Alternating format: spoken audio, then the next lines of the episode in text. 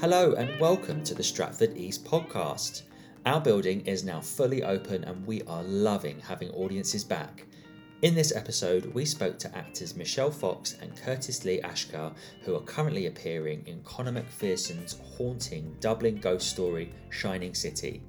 You can catch Shining City here at Stratford East until Saturday, the 23rd of October, and tickets are available to buy online at stratfordeast.com. As ever, don't forget to like and subscribe to the Stratford East podcast for all the latest interviews. If you'd like to get in touch, you can email us on podcast at stratfordeast.com or tweet us at stratfordeast.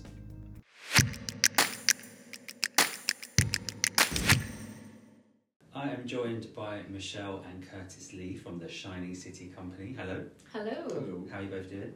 Yeah, good, good. Good. And we are, what, a week and a half into the run?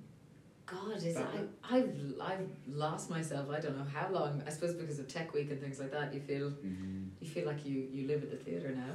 And how's it all been going so far? How's it, how's it feel on the stage? A- amazing. It just feels amazing to be back performing uh, in front of a live, non-socially distanced audience. Most times, I know we have the socially distanced shows as well, but the majority of the shows have been very just electric. You know. Yeah. Can you can you for those that don't know, can you tell us a bit about about the show and about your characters without giving away too much? Of course. Um, so I suppose without any spoilers, uh, Shining City is um, about a recently bereaved man called John who goes to a therapist named Ian um, to basically um, discuss uh, his bereavement and his difficulty after losing his wife and some very shocking revelations that he comes out with and the two men's lives start to kind of shadow each other and intermingle and uh, I play Nisha, Ian's partner, and they are at a big breaking point in their relationship. They've just had a child, things are not going well, um, and there's a lot of unanswered questions. Um, and Curtis Lee obviously plays Lawrence, um, who is uh, basically a, a, a young man on on a path that is, is quite difficult at the moment and trying to find a bit of solace, I suppose. Yeah, I suppose he emerges from one of John. I think Ian gets the idea from John, and therefore goes seeking to, to fill the void Yeah. in a non-spoiler alert manner. No, absolutely. I Just- mean, it's it it deals with a lot, doesn't it? The play it deals with loneliness and grief, but also how we kind of seek human connection and and what that kind of looks like and how it actually plays out. Um, Mm. what was the rehearsal process like? It was really lovely. Um, it it was it was very uh, Nadia is so open to anyone uh, joining in and and even if it's I suppose not about your character but it's in the world of the play she's very open it's not like a closed off kind of space where you're just told what to do it was a very uh, joined experience and there was a lot of improv and there was um, ju- a, a lot of uh, movement work with the great Jack Murphy. Um, and it was a really lovely experience after, I suppose, what has been kind of a, you know, hard hard road back to the arts. No, absolutely. The rehearsal room, it was just really magical. The last show that I did was Gilgamesh, and we had to do it in pairs, so we could only be in the rehearsal and be masked and be two meters apart. And then the lockdown happened again in Galway, so then that was up in the air, and we never got to the live shows. So coming into this, like having relocated to London temporarily just for the production, um, I had a real wide-eyed uh, experience. I suppose uh, many people probably witnessed that, and Michelle included. Like I was very not like a child in a toy shop, but very very similar, I suppose, because it was just such a buzz. Um, like actually, also like as an an actor who I've been very fortunate to have a consistent pattern of work, but there's always the reality at the end of a job, will I have another, and to have this to look forward to, and then to come here it's just completely fulfill, like fulfilled any expect exceeded any expectation, especially Nadia's process in a, such a collaborative way. It was so playful, and I think that yeah, we got to live vicariously through each other's characters as well in the improvisations and stuff. It was just such crack. Mm-hmm. And for those who don't know what crack means, like fun, you know, buzz, whatever. It was great, yeah. No, it has been. It has been great having um, more people back in the building, even just staff as well as cast and company members, but also audiences and and like you mentioned earlier, having those having a non-socially distanced auditorium really does. You can feel it, can't you? You Yeah. can feel it, and I wonder how, how the audience reactions have been for you guys. Or you can't say it. No, no, no, it's it's been really good. It's it's very different doing the show in a room where you sometimes forget because you you've done so many runs and you've listened to the show so many times that sometimes you know you've if, if there is light bits of humor and stuff like that so, some bits always stay funny but some bits you kind of forget and then when you have an audience and sometimes it can be quite a shock that they find some bits funny. Um, and some people are very audible and i mean be having shock noises and things like that. And we've even had some people calling out and that's been quite but it, it's lovely. People it, it's very open theatre for people to do that. It's not doesn't feel like it's a snooty place at all. It feels like everyone is very welcome and yeah people seem to have have fun at it. So that's good. I wonder if part of that is also down to Conor McPherson's writing. Like he's such a acclaimed and brilliant writer, and um, I wonder if you could talk to us a bit about that. Why do you think Conor's writing is so enduring, and why people love it so much?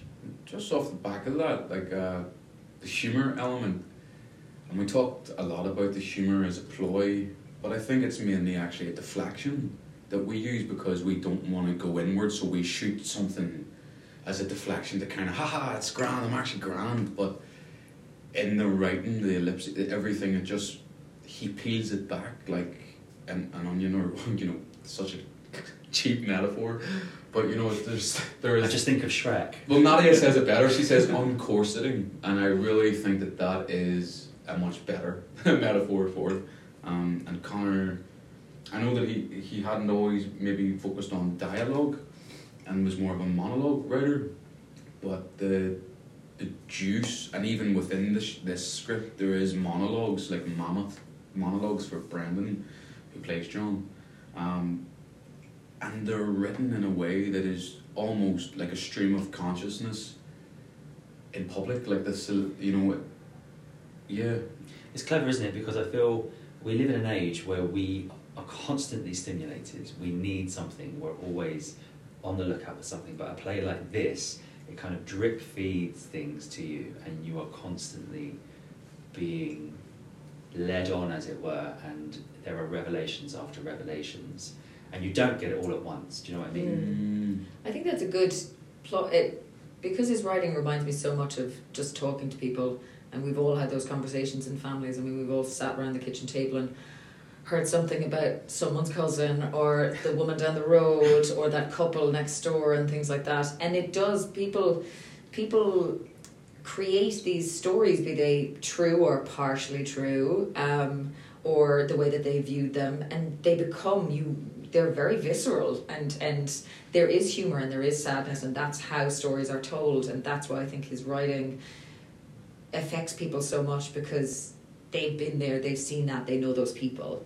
Um, so those revelations, they they really keep you on edge because you think you know the story the whole way through, and you just don't. And it, everyone is very grey.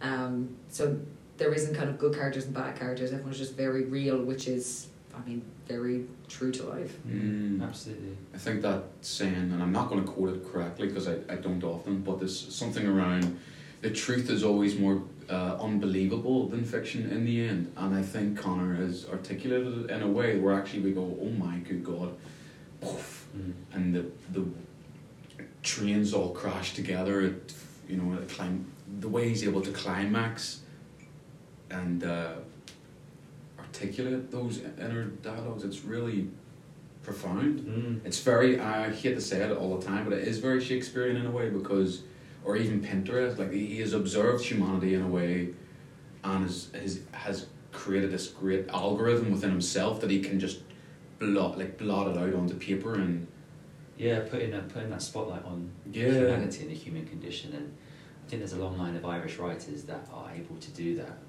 Um, and I wondered if you if you if there were any Irish contemporary writers on your radar who we should who we should keep our eye out for because I know there's Brian Friel and Enda Walsh and all the, the classics, but whether there's any any new ones that we should. Kate Heffernan, I would strongly recommend. I don't know if you've seen any of her work. I, I did a play, and it's only th- through doing her work that I've come to know her work. Um, she writes in a way that's very subtly uh, with mythology incorporated, similar to Conor and even Marina Carr, another phenomenon that was the Gilgamesh in Galway that I was fortunate to do, and then it shut down by lockdown. But Marina Carr has been writing for generations and is still able to to bash out another play that's still relevant and alive today. And Bog of Cats is a play that's very it's based around Medea, the, the, the Greek story where the mother kills the children. Um, Spoiler. Sorry. well, Bog, yeah, of Cats is based, it's based on it. It's not around it, but yeah, it's it's one of her older plays. But it's just even in this, she sets it in a bog, and and it's a full Irish cat, and it just brings these stories that can consistently repeat throughout history. Like we never thought we'd have a Trump as president in the twenty first century, and then Gilgamesh that I was fortunate enough to do was kind of a reflection of that, and it's still something that exists today, and, and she honors reality as opposed to trying to create a, a fantasy world, and I think her writing and Kate is just something else, Mhm. and both being female too, which is whip it up, for, you know, um, yeah, Fab. no more comment. Um, definitely have to give a shout out to Matt Perry. Uh, not only because we went to university together in Cork. Uh, she was a fabulous writer then. Uh, we were in the same drama course together. Um, she wrote so much amazing stuff when we were in university. Really kind of fantastical plays with kind of a sprinkling of, I suppose, Enda Walsh, that kind of like real, real kind of outer world experience sometimes, but with characters that are very true to life. Um, she lives in London now. She has done lots of shows. She just had her first show in the Abbey and it went fantastically. And she's really one to watch. She is just going to in, in ten years' time. Like she, she will be quite big. She's fantastic, and she's got a real eye. Even some of her stuff reminds me of things. You know, even like Caryl Churchill's The Skriker. Like really gorgeous use of language and really out there. And the ideas are sometimes they can seem crazy, but they're absolutely fantastic. So yeah, I think she's definitely one to watch. Amazing. We'll look out for those. Mm. And I wanted to ask you both about your beginnings and how you both got into the arts. Okay, um, okay, I'll just bash this into a whirlwind. I was fifth year in Belfast Boys Model School, which is probably the most, it is the most loyalist Protestant demographic in Northern Ireland, the Red Hand of Ulster and the Queen's Crown. So when my form teacher, we have registration, 15 minutes every morning before class, and she came to me and asked me would I auditioned for the school play, Oliver Twist. So I'm like, no miss, that's gay, I'm not, you know, because I was a little toxic masculine boy then, and still finding uh, identifying things in my reality now that are a result of that kind of upbringing. But back then I wasn't uh, brave enough to kind of go at it but I snuck along to the audition after. She's like can you do a cockney I did the cockney accent. Uh, she offers me the part for the Artful Dodger and I'm like miss I can't do it miss I'm Oliver because my mates are going to take the piss out of me. So I never did it and then a cou- couple of weeks later she hands me a piece of paper that says rent and a phone number which is for Rainbow Factory uh, Youth Actions Rainbow Factory in Belfast City Centre, and I went. I rang it on the last day that they were open for auditions, and I was clearing my top pocket on my walk home. Found the page, rang it, and went and done Rent the musical, my first ever experience, right? And I played the man, who's this drug dealer character. It's very well suited for me then. Uh, so yeah, I went there. Was also doing politics at very level, and I'd set up the DUP Young Democrats with Nelson McCausland, and I was very much on the forefront of getting working class Protestant males registered to vote because they were the most underrepresented demographic. So yeah, I had this pull between politics and this pull between acting, and went and applied for politics with criminology, law with politics, got accepted to law with politics, which I never thought I would. So my mum insisting I went to do it for a week, then had this kind of like, suppose quarter life crisis or not even, and kind of just went right. I'm going to give the acting a bash, and then applied for drama schools and was extremely fortunate to get into the Lir Academy. My, uh, you know, it was so unheard of to audition, and I was very sheltered, so I was still, you know, this, who's this guy Shakespeare that everyone wants me to like read this old English text. But I actually did yeah, I really just got it when I did. It was King Edward. You know, have I have I a tongue to do my brother's death, and that was really powerful for me. Just having a brother, and and you know, this guy sentences his brother to death in anger, and then it was just from there. It all kind of happened for me. Well, it, it became a reality because I suppose my doubt was that I'm never going to sustain a living out of this and I have not an expensive lifestyle but I like dear things or I always like pick the dearest thing on the menu without knowing the price yet and I just was like well I need to kind of make money and do what I love. So trying to find and still now having two children back in Belfast like the balance is extremely difficult to strike. Because I want nothing more than to be back home you know after six weeks of being here. It's really time for me to see my babies um, Do you want them to be actors?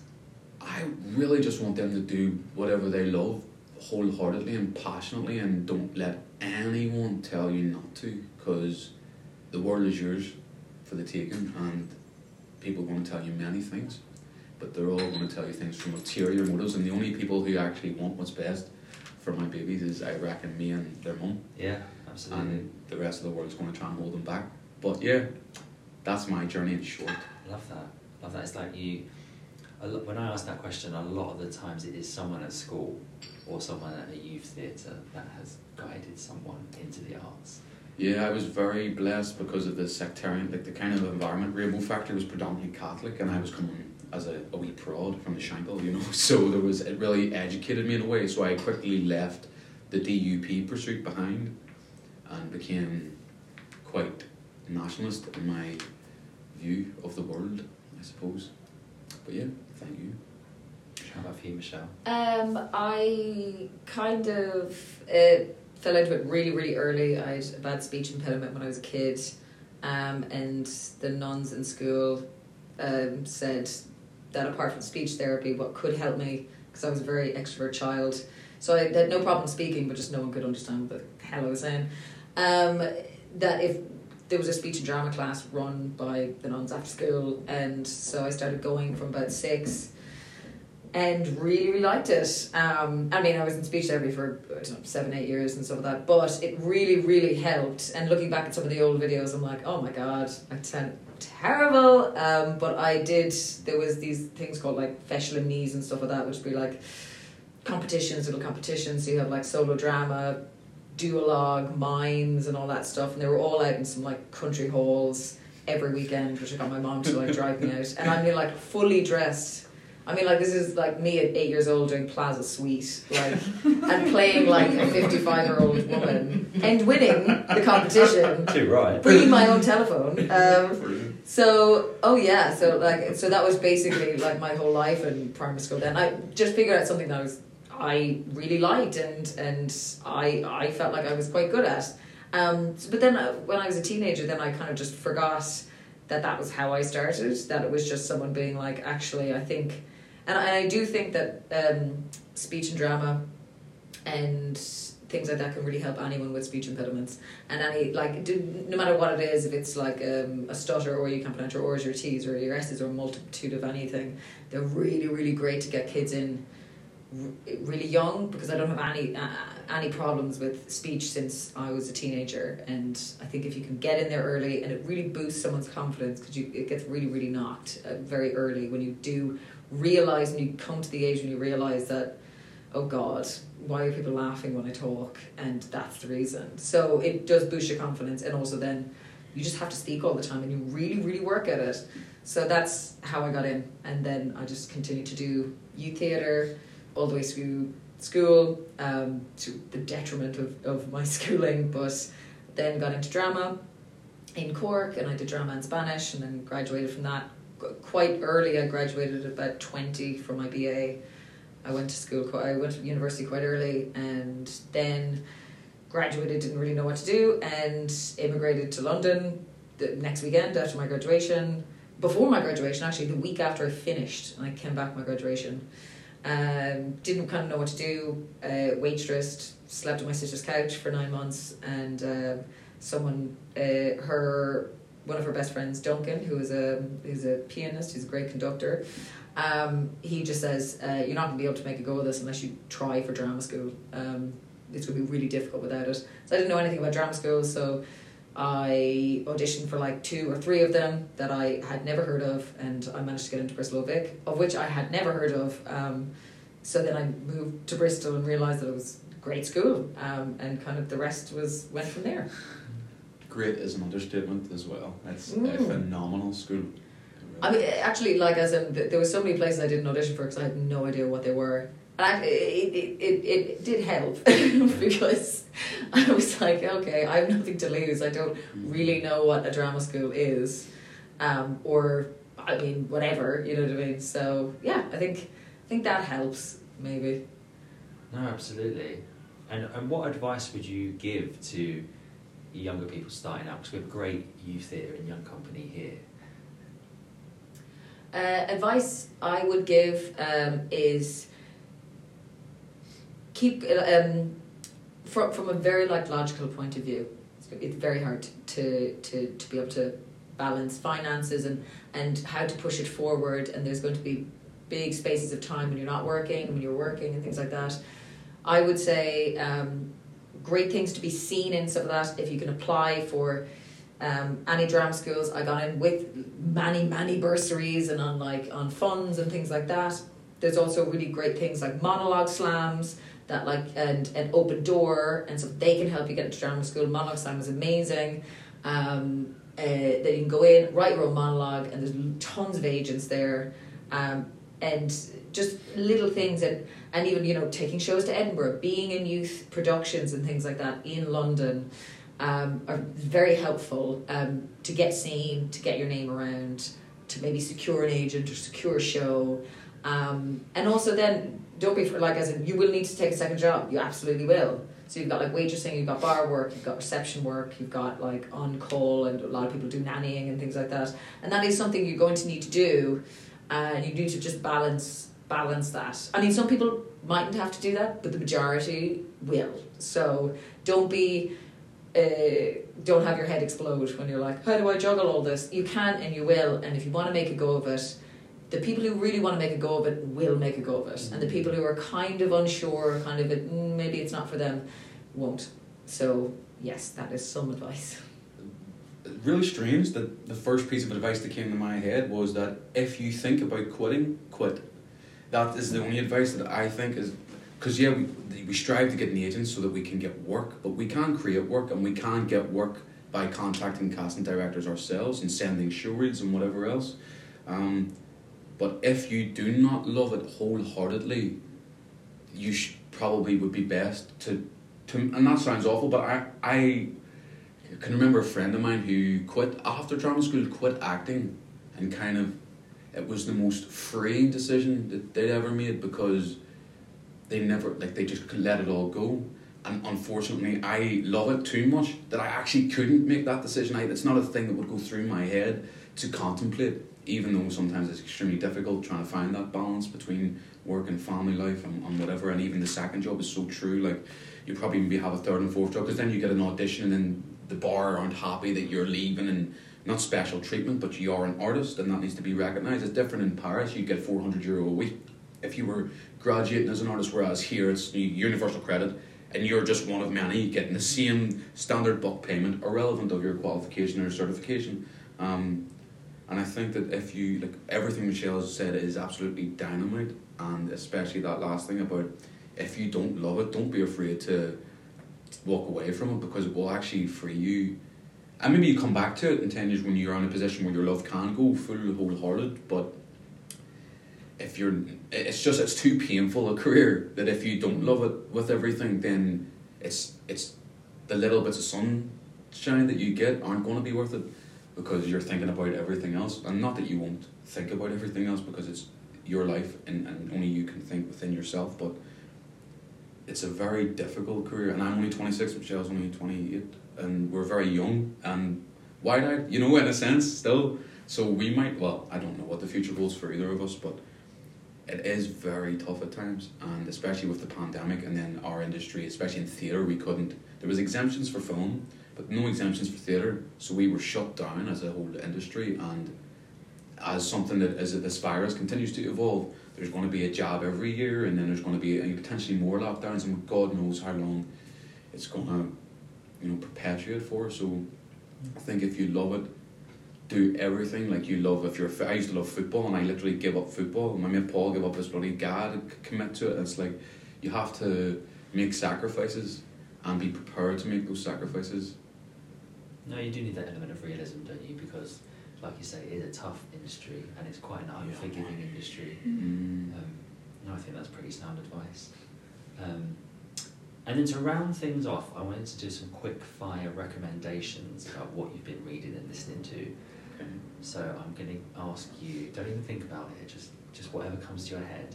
If I can ask you to recommend uh, an album, Oh, uh, I've just been listening to it all the last two weeks. Uh, the Montero album by Little Nas X. It's so good. you have to listen to it. It's one of the first albums I've um, in a good while. I've just listened. I've just let play all the way through because it's just great. Um, yes. phenomenal artist. Mm. Let's check that out actually. Um, Paul Simon Graceland. It's an old album. Fred Again is also one I've listened to more recently. The whole album start to finish, you can just let it happen and it's great. But in terms of like if I want to leave a message for the kids, Paul Simon, Graceland, Sam Cooke, anything. Um, yeah. How about a book? Oh, I've been listening to. I mean, I'm big fan of Jon Ronson, uh, the documentary filmmaker and podcast uh, personality. Um, but so I've, I've just gone through. I, I, I was listening to. Um, so you've been publicly shamed by him and things like that. Um, and I'm just reading a book called Them: uh, A Conversation with Extremists by Jon Ronson, and it is on Audible, and it is fantastic. The, how he gets into these situations, how he sits down with these people. Um, and yeah, if you if you like, I mean, if you like anything by Louis Theroux and stuff like that, you'll love everything by Jon Ronson. So I mean, get into him; he's great. I've been reading Malcolm X's autobiography from like a friend of mine had recommended it at the start of my trip, and I've since been divulging this intro because I don't want to start chapter one until like this intro was like, oh my, it's a chapter in itself. But yeah, uh, not that I can recommend it yet. I don't know, but I, it was recommended to me by a very trusty friend, so pass that on. Malcolm X autobiography. How about a TV show? Oh, I mean, it's a TV show, but it's like um, it's a basically a documentary series that again I've just been watching non-stop called Love on the Spectrum on Netflix. It's on season two. It's so wonderful. It's about people on the autistic spe- spectrum, um, basically entering into the world of dating, uh, and it's really great, especially if you have um, family members or friends who are on the autistic spectrum, and you, it, it's such a lovely show about just normality, and it's it's just wonderful and it's it's it's really if you like want your heart to sing and um uh, it, it's a, just a fabulous show The Vikings. I have to recommend. Um, I actually have been I've been taking a lot of Michelle's recommendations recently too. So all four is a pretty sweet spot where I got to watch Time and the other one was Stephen Graham the, and Jodie Comer. Uh, Help, help, but they're very heavy hitting shows. So you know, maybe Sunday night, not really a Monday morning vibe. And how about film? oh um see okay th- this is not a new film but i've just been binging a lot of uh, studio ghibli so as in one of my favorite i mean miyazaki just ah. Um so one of my favorite films is howl's moving castle. So if you haven't seen it please like enjoy the hour and 40 minutes. It's so magical and it i think in this times we need stuff to like lift us up and that's a really great film to like lift you up. I'd say Howl's Moving Castle or Spirited Away? yeah yeah. I mean or ponyo or any of them or the cat returns or anything just listen to all of them Uh, film. Twelve Angry Men, The Revenant. I, I love films that are all shot in one tape or in one room. I, I love. I love Michael Slovis. He was the DOP on Breaking Bad, and then the director on Game of Thrones, and his work's really interesting. But just the fact that he it's always looking for ways to make film uh,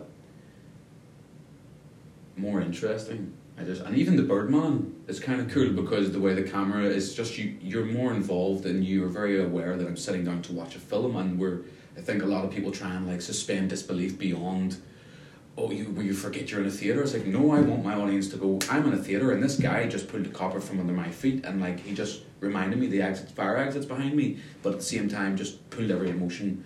You know I love when that kind of world can be created. So yeah. Well, thank you very much for your time. Thank, Thank you. you. All the best for the rest of the run. Yeah, thank you very much.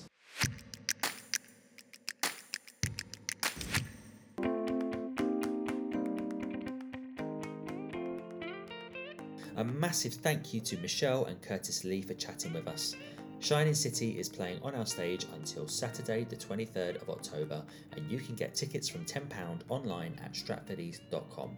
Remember to like, share, and subscribe our podcast, and thanks for listening. Until next time.